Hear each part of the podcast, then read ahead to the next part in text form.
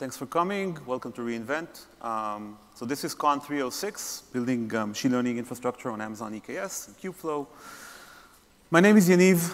I'm part of the container services team at Amazon. I've been working at Amazon for over four and a half years. Most of this time was spent uh, talking to customers such as yourselves and helping you guys build workloads on containerized applications um, on workloads like, uh, on services like Amazon EKS, ECS, Fargate, and AppMesh. And I'm also honored to be here with uh, Jean-Marie and Jeremy from Babylon, who's going to talk to you about what they're doing in machine learning and what their company is trying to build as a platform with Kubeflow. So we're going to cover some basics on what is the Amazon ML stack, um, and then why people are leveraging things like Kubernetes as their platform for running machine learning and end-to-end -end machine learning platforms.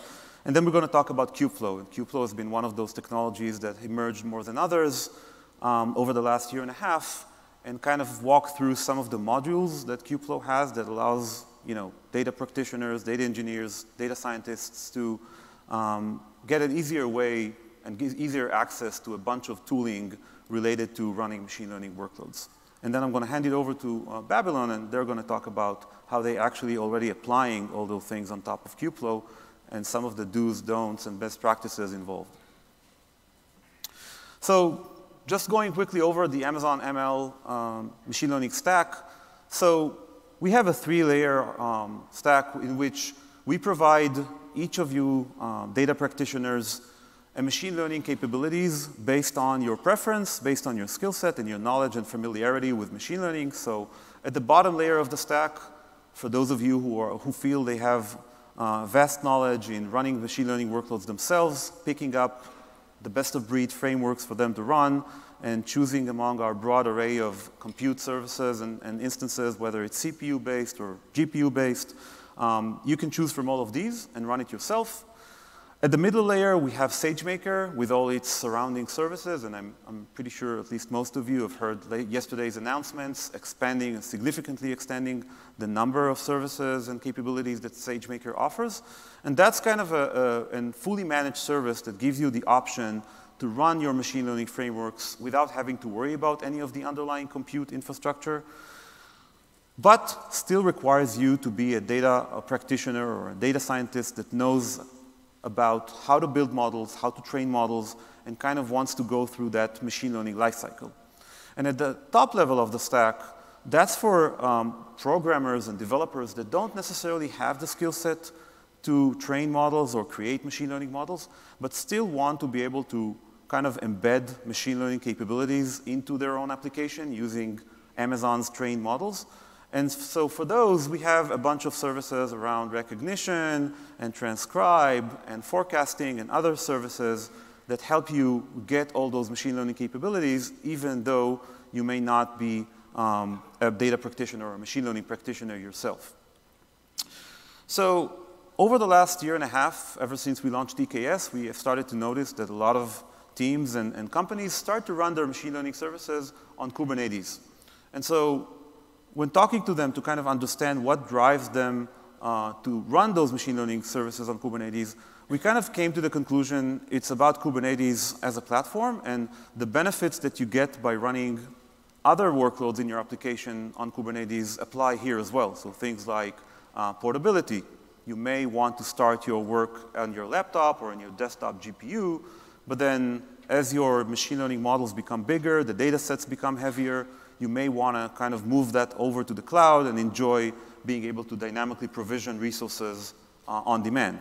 So that's one use case. Other use cases may require you, and you'll hear from Babylon, companies that have a global footprint and may want to deploy that machine learning stack everywhere, right? Including locations that Amazon is even not deployed in yet, like Africa. Uh, so for those kind of use cases, it's efficient and it's very um, valuable to have a stack in which they can port over from one place to another. Um, Kubernetes is also composable in the sense that you can actually create what we call custom resources on top of Kubernetes. And that's merely a way for you to extend the basic Kubernetes APIs with your own. And a lot of the frameworks that are running on top of Kubernetes, such as Kubeflow, are heavily relying on that capability to implement things like pipelines and other features as well. So like I said, a year and a half ago, we launched Amazon EKS, which is our managed Kubernetes service. Um, and what Amazon EKS gives you first and foremost is a fully managed control plane in which you can uh, bring in your clusters, create clusters of Kubernetes, and have us basically create and manage all of the API servers and all of the etcd persistence layer. All of those control plane components are being created and also being managed by Amazon in a secured, in a uh, scalable fashion, and also in such that allows you to bring in your worker nodes, which you have full control over. Now, to extend that, over the last couple of weeks, we have made a few announcements related to managed node groups and also supporting Fargate um, as an option to run EKS workloads as well. And that also kind of extends that manageability portion to your worker nodes as well. So you can now also have Amazon manage your worker nodes, upgrade the Kubernetes versions, or patch your worker fleet as needed, or even switch to a completely serverless abstraction running Fargate pods by um, switching to that uh, compute mode.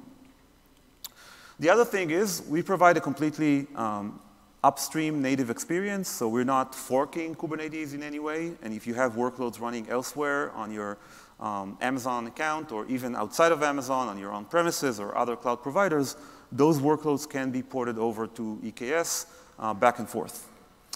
Third, we're a platform to run enterprise and production grade workloads. So um, EKS has been doing really well. The platform has gone um, up 10x in usage over the last year. And so we have a lot of large companies and enterprises that are using and leveraging EKS for a very broad array of workloads. Um, and as I said, machine learning has actually been popping out as one of those big ones that have been emerging as customers start to run their pipelines there. And we also provide integration with other services, and I'll mention a few of those, like the CSI drivers for storage, um, ALB ingress controller, and other components that allow you to basically leverage other uh, parts of the AWS ecosystem along with your Kubernetes workloads.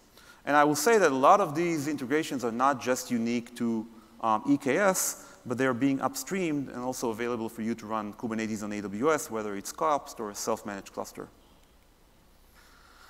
So which type of users are we catering to when it comes to machine learning? So basically, we see two main use cases. One is if you're the data practitioner, um, and the other one, as these companies and large companies want to extend the footprint of how they're leveraging machine learning because it's becoming a commodity and actually something that a lot of companies want to leverage as a way to get better insights on their business, there is an increasing need for those to kind of set up operation teams that can support all these data scientists and data science teams that need to kind of collaborate with each other, consume resources, including GPU resources, which may be eh, more expensive than CPU ones, and kind of provide them with kind of a platform that can offer all of that as a service. So that's why we're seeing a lot of those teams, and I think those two different um, audiences have different needs. So let's talk about that for a second.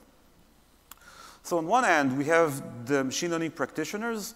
And so often cases, data scientists and such do not necessarily want to be exposed to all the details involved in setting up EC2 instances, um, knowing what a VPC is, EBS volumes, and so on and so forth. They just want a very quick and easy way for them to deploy their machine learning workloads on something that is more abstracted.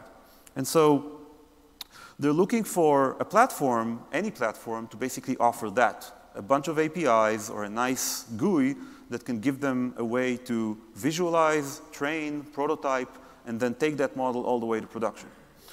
And then the end-to-end -end portion is one of the key points there because we see um, a lot of collected, collective tools, and Kubeflow is no exception to that, giving you capabilities to train models and prototype and, and run ML inference, and I'll cover all of these, but there's also the glue that needs to kind of stitch all of those together to one holistic pipeline. And that's something that we find, or, or we find our customers to find very useful for them to be able to set up like workflow mechanisms to bring that model from one stage to another in an automated fashion. Um, on the other end of the scale, there's also a bunch of, I would say, ML-related tooling like hyperparameter tuning or things like feature engineering. And those are specific tools, and experiment management is another example of that. And those are specific tools to machine learning, but those machine learning practitioners would still like those platforms, if possible, to offer those tools as an added value in addition to all the you know, basics of doing training, prototyping, etc. Now, the ML teams or the operation teams that need to support these data science teams, they need to come up with a platform that can serve all those purposes. They need it to be as abstracted as possible, and they need to be able to segregate and provide permissions to those teams to consume resources. Um, and for that, they would need authentication. So they need to know which team or individual is looking to get resources, what kind of operations or resources they can consume, and based on that, they can actually manage the platform to the benefit of everyone in the company. So with that, I want to kind of walk, walk through what Kubeflow is and how that kind of helps getting all those objectives done um, that I just mentioned. So Kubeflow is uh, one of those open source projects heavily relying on Kubernetes. It's part of the Linux Foundation. Um, and it's a project that has emerged more than others.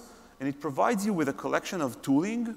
And that's first and foremost what Kubeflow is, a collection of machine learning tools and APIs for you to be able to run your machine learning workloads. So I'm going to go over some of those tools, but if you want to look at kind of what the map is, Kubeflow looking like today in terms of features, that would be it. So Kubeflow is built in a pluggable way, and again, being uh, based on Kubernetes, it gives you pluggable mechanisms. So for each of those things that you're looking to get out of your machine learning process, for example, ML inference, there are a few options that you can plug in at the moment and more that could be coming tomorrow. So that's, that's kind of one of the benefits that uh, Kubeflow offers is the pluggable mechanisms.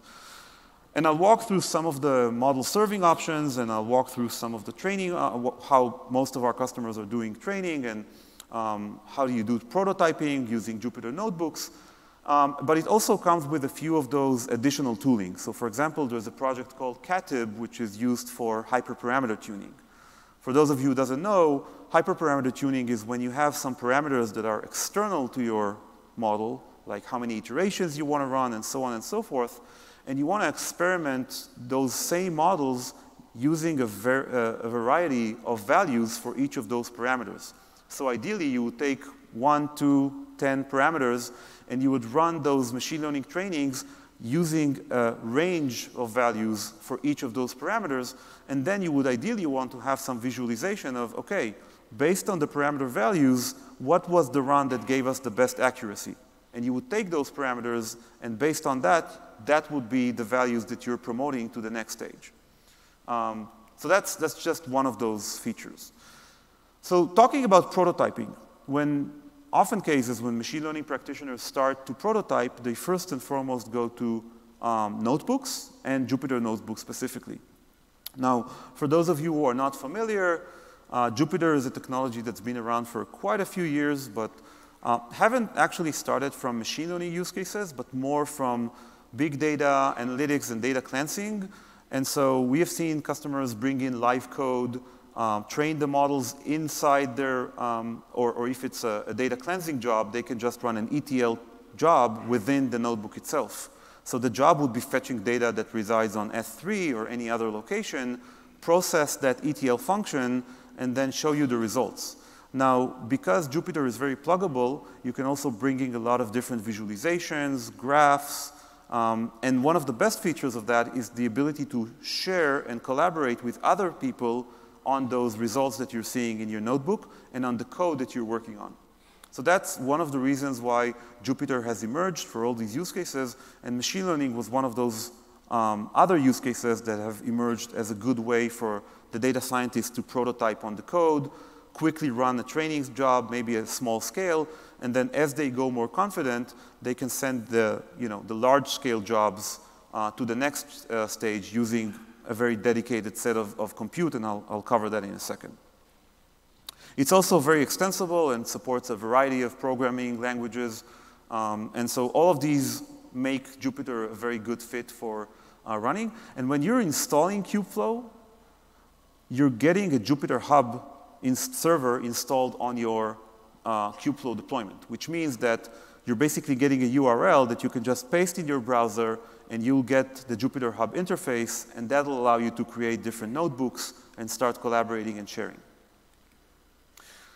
One thing to point out is that from Amazon's perspective, we have um, launched the support for EFS, which is Elastic File System, uh, which means that if you have this live code, it's very easy for you to share that code with other people because it's on a shared file system, as well as the fact that if, for whatever reason, the underlying pod that's running your notebook is crashing, you can actually persist your notebook into EFS, and then as you're bringing that pod back up, you can actually restore that same notebook that you uh, were working on without loss of data.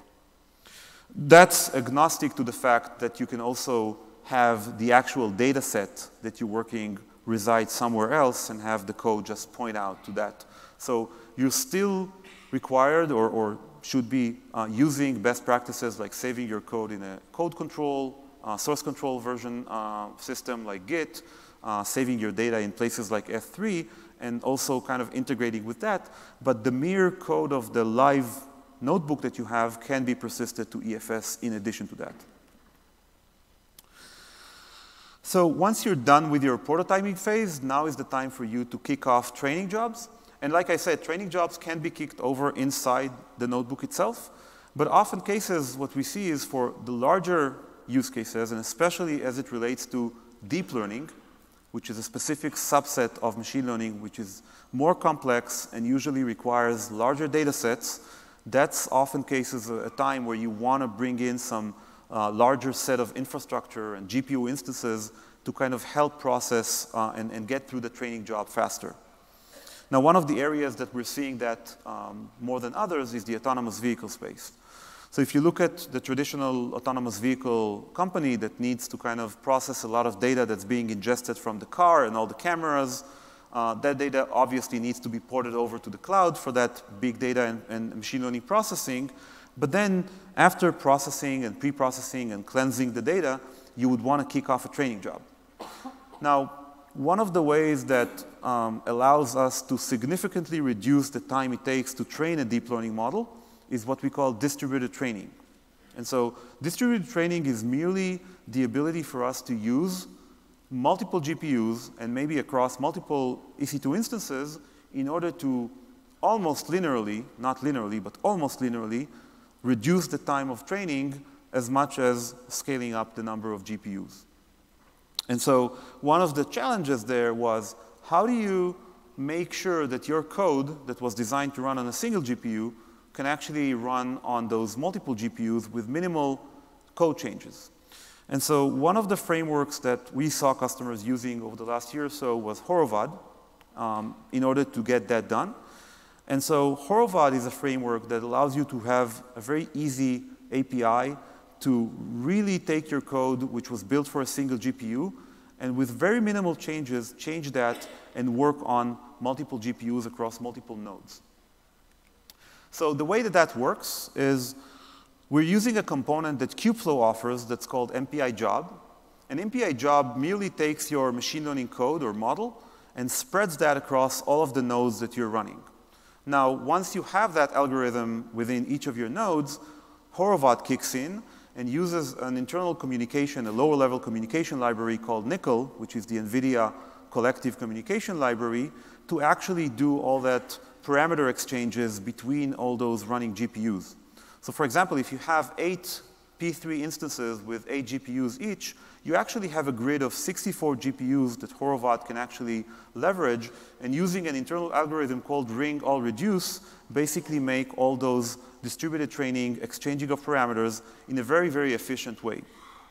Now, and uh, one of the things that also happen is you stage your data first on some local or shared file system on your cluster. So typically you don't want to train the data and have the nodes read that from S3 directly, but copy the data first to some location. And that location can be either an EFS file system, but it can also be um, something newer that we launched a year ago, which is called FSX Lustre. And FSX Lustre is a high performance shared file system that gives very good throughput for multiple nodes and multiple processes that are reading the data all concurrently. And so that makes it very suitable for those kind of workloads. Now, the benefit of using FSX Lustre is that you only pay the penalty for copying the data once. So copying a large set of data for deep learning can take minutes and sometimes over an hour for very big, big jobs. And so you probably, especially if you have a platform that can have multiple jobs kick in, won't want to pay that penalty all over again for every job that you have. So copying that data to FSX Lustre and keeping it there will allow each of those training jobs to just leverage that existing data without having to do that copying all over again. Secondly, FSX Lustre also allows you to relay an S3 bucket. Now that means that you don't need to even explicitly make a copying of the data from S3 to FSX, but you can just provision FSX with an S3 bucket, and that will basically trigger off a relayed copying of the data as those nodes are starting to read from that file system. So you're actually using FSX Lustre as kind of a caching mechanism for you to be able to efficiently run the jobs. If you want to know more about how to run distributed training jobs using Horovod and MPI job on EKS, there's a pretty nice blog written by one of our principal SAs, and you can actually access that QR code from here. That'll give you also a step-by-step -step instruction to actually set it up. I will add, however, that there are other ways to run distributed training. So if you're running TensorFlow, for example, TensorFlow does have APIs to do distributed training using something called parameter servers. Um, at least as of the TensorFlow 1.x version, we have found that to be less efficient uh, than the Horovod implementation. But TensorFlow 2.0 was announced a couple of weeks or a few weeks ago, and so that equation may change over time. So once we have established a training job and we have now um, obviously done some iterations, so training results may not be what you want, so you'd have to kind of perform a few iterations of those, and we'll get to the pipelines component soon. But at some point, you will have a model that you feel ready and accurate to deploy to production. And so how do you deploy inference? So there's a bunch of ways. One of the ways that Kubeflow offers is a native way called um, Kubeflow inference and, or KF serving. So KF serving is basically a way for you to deploy an endpoint that your applications can then hit in order to do inference requests against the model. Now, it's relying on a, on a cloud native stack that includes Knative, which is a technology that allows you to run serverless applications on Kubernetes, as well as Istio, which is a service mesh. And in this case, Istio is being used to set up the gateway by which you will hit that application with a certain um, URL. And obviously, the whole thing is, is relying on Kubernetes. Now, one of the things that were important by design, when designing KF serving was like we said earlier, data practitioners don't necessarily know containers. They don't want to be exposed to the underlying technology or the infrastructure, but they do want to be able to use multiple machine learning frameworks, which is what they do know about. So uh, the first thing is ML, uh, sorry, KF serving supports multiple um, frameworks like, like scikit-learn and TensorFlow and PyTorch. But also, if you look at the way that they will provision that ML inference, it's pretty generic, and it really ties into the way that data scientists store their models. And the typical way for them to do that is just serialize that model into a file. So what KF serving allows them to do is just specify a simple path for where their model file resides, and that component takes it from there, deploys all the relevant components, and basically sets up that serving endpoint that can then be used for the by the applications. With that, I want to move over to um, end-to-end -end machine learning. So by end-to-end -end machine learning, I mean, how do we connect the dots between all those pieces, right? We know how to prototype, we know how to run training, we want know how to run inference endpoints. How do we take it through a, a workflow engine or a pipeline? So one of the, the additions that Kubeflow has made uh, later on in, in 2019 was Kubeflow pipelines. And uh, Kubeflow Pipelines relies on a workflow engine called Argo, for those of you who may know this. Um, and Kubeflow Pipelines is merely a way for you to create a pipeline which is composed of steps, whereas each of those steps can be any one of those things that we mentioned earlier, or even custom code that's being executed, and create dependencies and define what are the inputs and the outputs of each of those steps and the connections between them. Now, if you look at the way that each of those steps is being configured, um, that's, uh, that's being formed in a way that has metadata associated, so you can bring in a bunch of parameters, and you can also have parameters injected into the, um, the pipeline YAML that you're creating. But each of those steps is being implemented by a Docker container.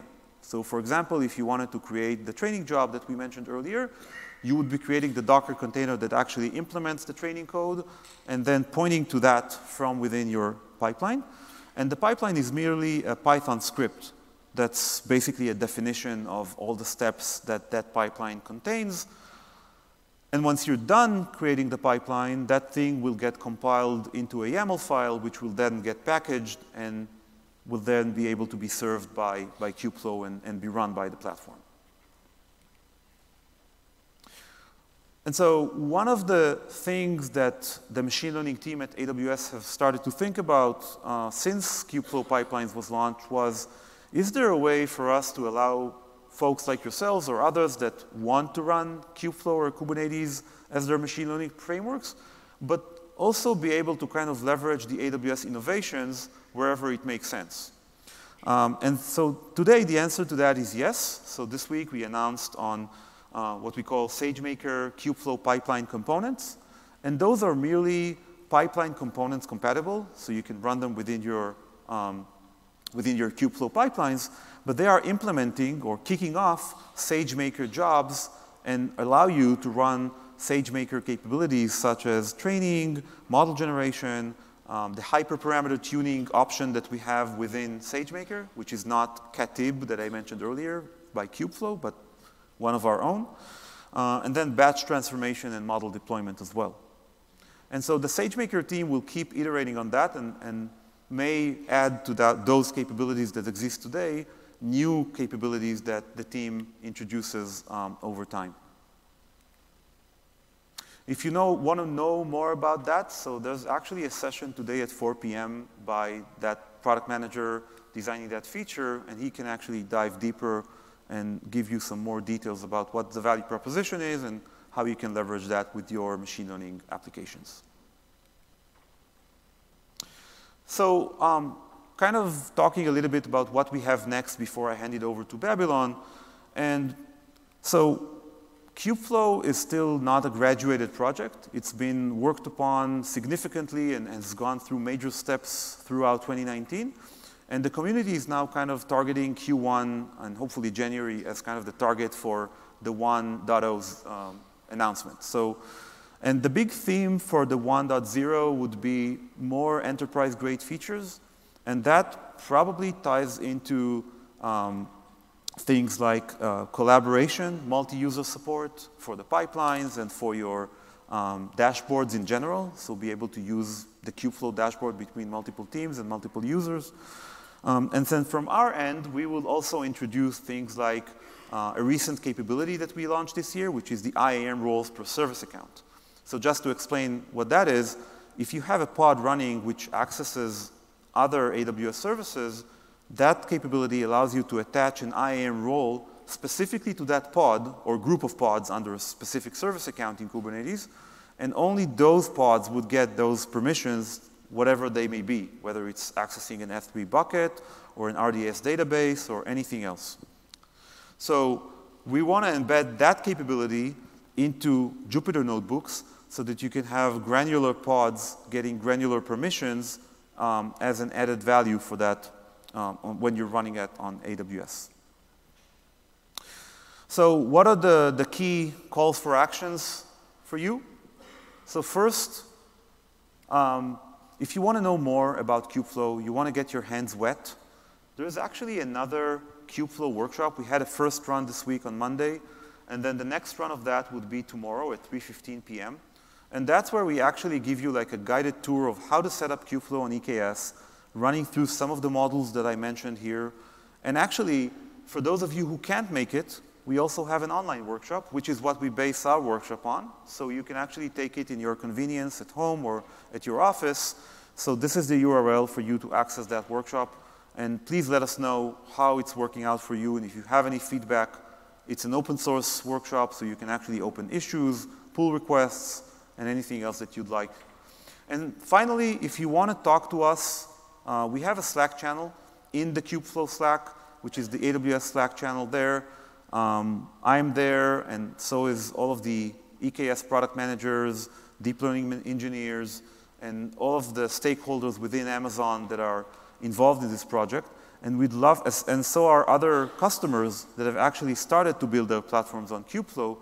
Um, and so if you want to talk to these customers, you want to talk to us, ask questions, have suggestions, anything else, please feel free to join that Slack channel by picking up that uh, QR code. So thanks so much. With that, I'm going to hand it over to um, Jean-Marie from Babylon.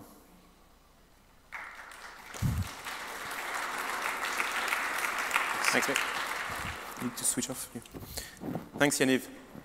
So we are Babylon. We are a company on a mission. Our mission is that we believe it is possible to put an accessible and affordable health service in the hands of every person on earth. What does that mean? I quite like starting by the end, the, the fact that we do that for every person on earth. So it's not a system that we're designing for few people, it's a system that we're designing for many. We currently have more than 3 million users. Um, and we do that in a lot of countries. So we operate in the UK, in Canada, we're going to soon launch in the US, but also Yaniv was talking about it in Rwanda and in the Kingdom of Saudi Arabia. So in all these geographies, accessibility and affordability come together. There's no point having a really accessible service if it's not affordable. So what does it mean having an affordable health service? If you get it from the payments perspective, in a health service, two-thirds come from the cost of healthcare professionals. If you cut it from the disease perspective, two-thirds of the cost comes from managing predictable and preventable diseases. So that's really where the focus of Babylon is. It's about automation and prediction. So how does that translate into our product? We essentially have three main products. One is Health Check. So Health Check is a product that you engage with when something is wrong. So you've got a symptom, you've got something that is not going quite well, um, and then you'll go, you'll have a conversation, and it will take you through a journey and bring you some ideas, some some reassurance on what's going wrong with you. You can imagine AI in that kind of use case is absolutely essential. We've got another product, Monitor, which is a lot more ongoing. So you go in and check in whenever you feel like about your mood, about how you, how you feel, and then it will give you real life ideas to make your healthcare better. The largest product that we currently use is consultations. So consultation, you can think about it as FaceTime your GP. So it's not FaceTime, it's our own, you do that within our own application, but the idea is the same. So having access to a GP really easily. I'm going to show you now what we'd like the GP portal, on the other hand, to look like. So it will be a video, but you'll see there's a lot of AI in there as well. So the whole thing is about helping the doctor, giving him the information to come to a diagnostic quicker, to come to a more informed diagnostic. Hi, Louise. My name's Dr. Kultag Archer. Nice to meet you. Hi, nice to meet you too. So I can see you've completed our AI assessment. And from this, can I confirm that you've been having dizziness for a few months now with some hearing loss and also some ringing in your ears? Yeah, that's right. Okay. You look quite comfortable at the moment. So does the dizziness come and go? Uh, yeah, I don't have it at the moment. Right, so that's what, that's what we want the experience to be for the physicians. So in terms of the challenges that we've got as a company, we currently more than 1,600 people, and a lot of our challenges can come under the masthead of being a global operation. So when we build our products, we don't want to build products which are for a specific location. We want to build products which are global. So how do you do that? How do you build AI flows that are local enough that they're relevant for a specific country, but global enough that when you do a, an improvement, that applies across the board to all our geographies. Then the second point about global is just something that all of you are in companies that are scaling up our experiences, which is just a matter of scale. We, we now have offices in the UK, in London. We've got offices in Austin, in Texas. As a company, we grow, we explode. How do we structure ourselves? How do we make sure that we stay relevant, that we stay nimble in the way we approach engineering. And the last one is about the platform itself. So we operate across the world. How do we keep one platform which is relevant for everyone? How do we go into geographies where AWS might not be present, for example? So to put that in perspective, some, some numbers. So currently, we've got more than 300 microservices in production. We do more than 500 deployments to production on average per day. Um, and we've got more than 15 EKS clusters deployed across more than oh, just five AWS regions. So in the context just of AI, what are the main challenges that, we, that we've got? One is about providing a safe and secure environment for our research team. Again, that's all with medical data, health data. So that's data which is highly secure. We only want to give people access to the data when they need to for a specific use case. It's not about, as an engineer, you can access all the data. You will have to have a reason for why you need to have access to a specific data. Then data locality. A lot of the time, because of the regulation of a healthcare industry, we can't take the data out. So again, how do we do that? How do we have one team, or maybe one team in the UK, one team in Austin, that is building the models, but then training these models in country because we're just not allowed to take the data out of the country.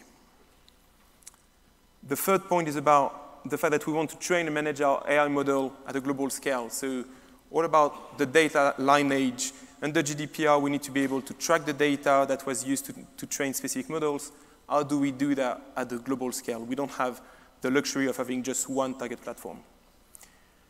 And the last one is what I was talking before about being a global operation. We've got to maintain the efficiency. As we grow, we need to make sure that our velocity is not impacted, that we actually go faster rather than going slower because we're bigger. On that, I'll let Jeremy talk about the solution that we've implemented. So, I'm Jeremy. I'm an infrastructure engineer at uh, Babylon, and I'm part of the team that manages uh, our Kubeflow setup. So, Jean-Marie talked about uh, improving engineering efficiency, and this is why uh, the team I, I work on was created. And the idea was Machine learning is, is a complex thing to achieve, and there's a lot of uh, hidden um, complexity around how do you manage the infrastructure, how do you manage the data, and so we wanted to centralize that effort and provide a self-service platform to all of our engineering teams to make them focus more on the, on the machine learning itself rather than the infrastructure. We had some requirements for that platform that we wanted to build. Um, so again, we're in healthcare healthcare needs to be secure all the time. And even though this was more of a training platform, we wanted it to be as secure as production. So we would treat that platform as a production platform. We also wanted it to be scalable. Uh, and that's not only scalable as in, in different countries, but also scalable as in if I am running uh, massive machine learning jobs, I want the, the platform to scale to as many nodes as I need. And when I'm not running anything, I want the platform to scale down to zero because I don't want to spend too much money, especially in, in the cloud. We also wanted that platform to be flexible. And what I mean by flexible is we wanted it to be modular so that we can deploy new tools on top of Kubeflow, on top of Kubernetes, um, that we'll need for the right job. So we're big believers in building the, uh, using the right tool for the right purpose, and so we wanted the platform to allow us that. And finally, again, we're a global company. We operate in many countries, so we want that platform to be global. We want it to be portable. If we need to deploy it in a country where AWS is not present, um, we, we need to be able to do that. And so using something like Kubernetes um, as the base infrastructure layer allows you to, um, to do these sort of things. And so this is typically, typically sorry, what a cluster for machine learning on top of Kubernetes would look like. So you start with your base infrastructure, uh, which is AWS for us, and then you would deploy Kubernetes. On top of this, if you need to control the, the network, you can use a service mesh. And finally, you apply all of your um, AI toolkits, so Kubeflow and maybe other services that you built internally. So this is what it looks for us as a cluster. And what I'm going to do now is I'm going to walk you through some of the things that we had to, uh, to solve and um, some lessons that we learned along the way. And hopefully it can help you um, if you're working on building these kind of platforms. I'll start talking about the infrastructure and the networking of the platform um, and talk about some of the workloads we use. And then I'll talk about how we manage Kubeflow within that platform, how we add more projects on top of that, and how we manage uh, the way our workloads are going to run. And finally, I'll talk about once those training, uh, once those jobs are uh, finished and the models are trained, how do you manage the deployments of those models? Okay, so let's start with the infrastructure of EKS. So there are a couple of things that uh, to keep in mind when you're doing that. Uh, the first thing is for a machine learning uh, pipeline and machine learning platform, you want um, different type of nodes. People are going to need different uh, hardware. Maybe some users will like GPUs, some others will need a high CPU throughput. And so you need to make sure that the platform will be able to, to, to support all of this. So what we do is we create different um, autoscaling groups and one autoscaling group per type of node. So if you need also different type of GPUs, you can add different autoscaling groups. One other thing that's very important for us was encryption. So we wanted everything to be encrypted by default. Um, it's very easy to encrypt EBS volumes, for example, on, on AWS. Um, but one thing that we learned is that you also want to encrypt the AMIs that are going to run. Um, it, that's not on by default, so if you use the base EKS images, they won't be encrypted. So you will need to use a tool like Packer, which is an open source tool, to um, harden the node and then um, push it back to AWS with a KMS key to encrypt it. And that's very important because when you run Kubernetes, your um, containers, if you don't specify any volume by default, will run on the root volume of that node, and that's what the AMI uses. So if you don't do that, actually most of your workloads won't have encrypted uh, volumes. And finally, make sure that your API is private. Um, it's very easy to enable on EKS as well. Um, and also your nodes needs to be private, so make sure you put them in a, in a private subnet. GPUs are getting easier and easier to manage on EKS. Um, what you need to do is just install a simple uh, daemon set that was created by NVIDIA. And so that daemon set is going to check if the node is actually a GPU node. And if it, it is the case, then it will register it to Kubernetes as a GPU node. So the scheduler can then um, push the, the GPU workloads to the right node. Another thing to do, though, is when you when your node is going to spin up, um, you want to taint them. At least that's how we do it. Um, the reason is you don't want non-GPU workloads to run on GPU nodes um, for cost efficiency. So if you taint them and then you add a toleration to your jobs that are going to run, then you can make sure that only GPU workloads will, will run on that. And if you use different type of GPUs, uh, so P2 and P3, for example, you can label those nodes and use the accelerator selector on Kubernetes to choose which GPU you'd like to use. So this is one example here of um, what it would look like on a YAML manifest. Okay, so networking. Uh, we see two different kind of networking for the platform. So the first thing is the, the base layer of the networking, which is the VPC. So we have private subnets. Um, if you can, spread around multiple availability zones. I think three is a good number or, or, or more. Some zones, uh, some regions, sorry, don't have still three zones, but uh, it's preferable if, you, if they have. And another thing we realized is um, you're, you're going to have some issues with the cluster autoscaler if you don't provide one autoscaling group per node type per AZ uh, because the, the, cluster autoscaler on Kubernetes is not very zone aware. So sometimes you'll have some issues where a disk is being spun up in one place, an EBS volume, and a pod is being spun up in another zone, and so they can't connect. So make sure you have uh, one ASG per AZ. And we also use NAT gateways for uh, accessing uh, external endpoints on the internet as well. And then comes Kubernetes networking. And so here you have a lot of flexibility. Um, you, you can use things like service mesh to control the network, and this is what we wanted to do. We wanted a way to, by default, block any traffic between different pods um, and operate a zero trust policy on the cluster. And if a service needed to talk to another service, we could manually or at least automate it, but at least we specify um, that we wanted it to be the case. So by default, no network would work. And we also wanted to encrypt all of that communication with mutual TLS. Um, if you're in a regulated environment, that's sometimes a, uh, like mandatory. Um, but using service mesh as Istio, um, this is what we use. There are others like uh, Linkerd or Envoy.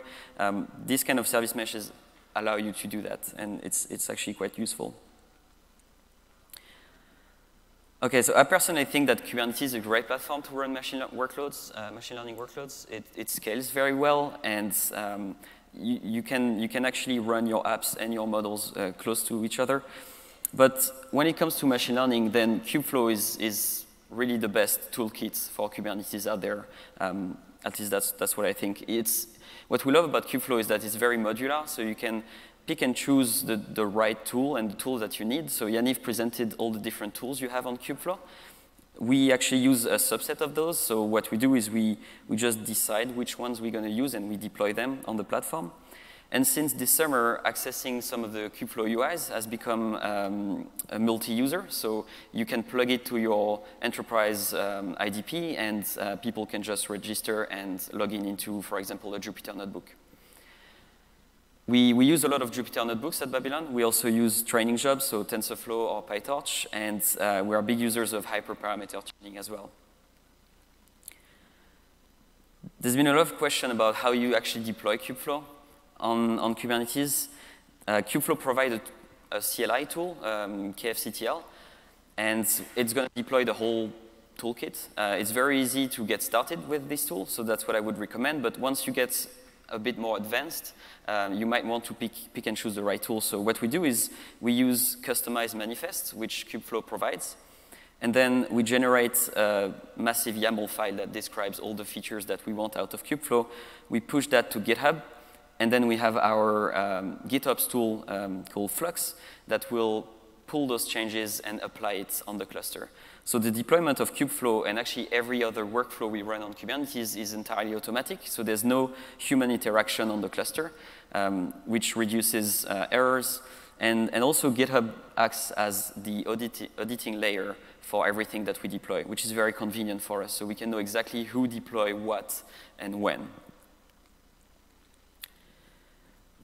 Now, another thing to keep in mind when you start running workloads on Kubernetes is you have to understand how they're going to work. And um, for us, we wanted to isolate some kind of um, workflows. And we came up with the concept of a project. So everything that runs on the platform will be part of a project. That project uh, is basically a Kubernetes namespace with some role-based access control rules that will control who can access that uh, namespace. And then on top of that, we would add uh, EFS volume, so an EFS partition, so that every single project can store results, models, uh, and different type of files directly on, on the EFS and then uh, find them back later. So for example, with Jupyter Notebooks, it, it's very convenient. You can just uh, save your work and then shut down the notebook, and the next day you spin it up and you have your work again. Namespaces on Kubernetes allow you also to manage the quotas. So if you want to restrict by default how much uh, CPU or memory a uh, project can use, then you can do that. And also if you need more, uh, like faster storage, you have other options such as EBS or FSX for, for Lustre. Right, this is a, a part I like. Um, so when we created the platform, um, we had a lot of feedback about, you know, we need visibility on what's running on the platform. And uh, we are a big fan of Prometheus and Grafana. Uh, we've been running it for a while now. So we wanted to use the same thing for manage managing our machine learning workloads. And you can, you can imagine it like from both ways. So from the user, you want to know what's going on in your project. So every project comes with a automated dashboard where people can see how much CPU they are using, how much memory, and all the pods that are running. But also for people like me in more the MLOps space, you can actually see how your cluster is behaving, and uh, that's also very convenient. Um, you can see if it scales properly, this sort of stuff. But one important thing that actually came up very early in the process were the users were telling us, okay, it's really cool, like I can run this on the cloud, you know, infinite scale, but uh, how much is it going to cost? Like I want to know exactly how much money I'm spending. So what we see here is highlighted. Um, we we actually have a third-party tool that tells us um, a bit more about our cost on AWS. And we built a small application that would get those data and uh, export it to Prometheus so that we can show it to the users as well. So now each user can see exactly how much money they spend on the platform. And um, we also have a, a leaderboard for the most expensive project. Um, if you want to deploy um, Prometheus and Grafana on Kubernetes, you can. Actually, I would recommend that. Uh, it's, it's very convenient, and you can automate your dashboards uh, with Kubernetes config maps. So again, same thing as before, you can push that to GitHub, and then it will be automatically uh, applied, and you don't need to restart Grafana or anything. The, the, the dashboards are automatic. I mentioned extensibility before. So this is one example where um, it was earlier this year, actually, um, back in January, February, where we wanted a way to run workloads and pipelines on the platform. And so we came across this tool called Argo, which is a cloud-native um, tool for running pipelines on Kubernetes.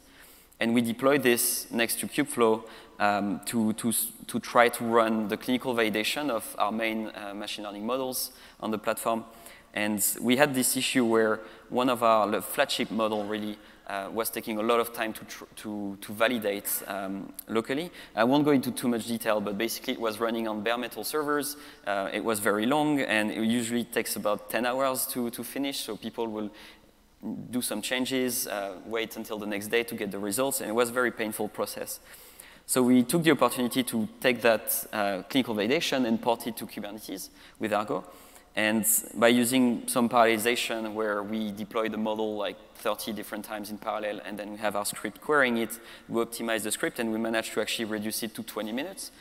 And now the team is now looking at putting this validation job at every pull request for those model changes. So the feedback loop um, for the users has in, increased, I mean, uh, decreased massively, and it's, it's, taking only 20 minutes to get the results. So you can see that people are able to iterate faster, and that eventually leads to a better model, a safer model uh, for, for everyone, which is great.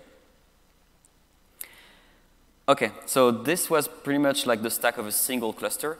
I mentioned before that we wanted a global platform. So one cluster is not going to be enough. We need a cluster in every region we operate. So what we did is we actually designed a way to schedule um, all of our workloads on different clusters around the world. So you can see here we have three clusters, one in Asia, one in Europe, one in um, America. And we have this API layer uh, with the DynamoDB uh, table for keeping some state, uh, like who is a user, who's, what's a project, um, what's a resource, and what's a region. And then the users will use that API to just say, okay, I want to train that job in, uh, in the Europe cluster, for example, or the US cluster. One of the good things that this API provides is also simpl simplicity of, of use. Um, for, for those who use Kubernetes before, or even Kubeflow, actually deploying um, workloads can be a bit complex. And when people don't even know about Docker, sometimes it, it can be uh, very hard to get started. Um, so this is one example. You can see on the, on the right side, this is what a uh, pod that needs a GPU node and needs uh, to attach the EFS uh, volume would uh, require. And this is quite complex. This is a lot of lines of YAML for very little actually information. It's, it's necessary complexity for us, but not for the users that are going to be using this. And there are some issues where, for example, if you, if, if you make a mistake with the indentation, for example, your resources won't be accepted by Kubernetes, or rather it will be accepted, but they, Kubernetes is not going to take it into account.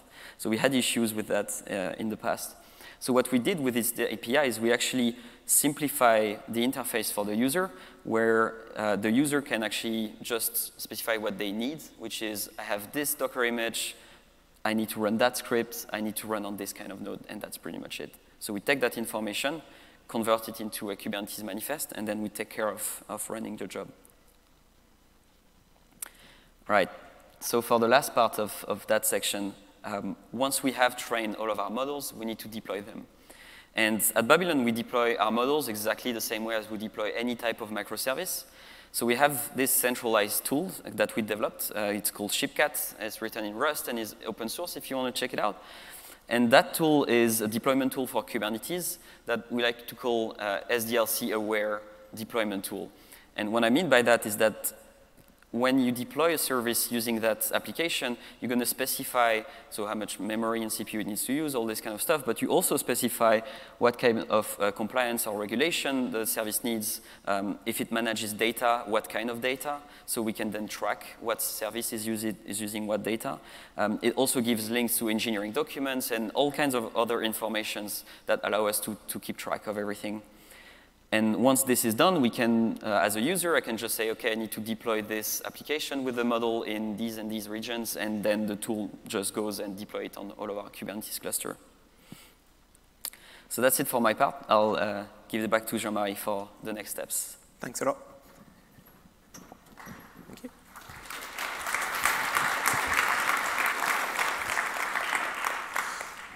So you've heard a lot about what we've done so far. What, what are the next steps? The thing that we want to focus on for the next quarter or maybe year. So the first thing that we want to focus on is build a common model serving framework for Babylon. Again, it, it speaks towards our efficiency, the fact that we're global and we want to grow really fast. We also currently track metadata, but we want to track more metadata to be more comprehensive. You've heard about Argo, the fact that we've plugged that in addition to Kubeflow. We want to start using the, the Argo which is coming with Kubeflow itself. Um, and you've heard about the fact that not everyone is an engineer. We've got data scientists that need to use that platform.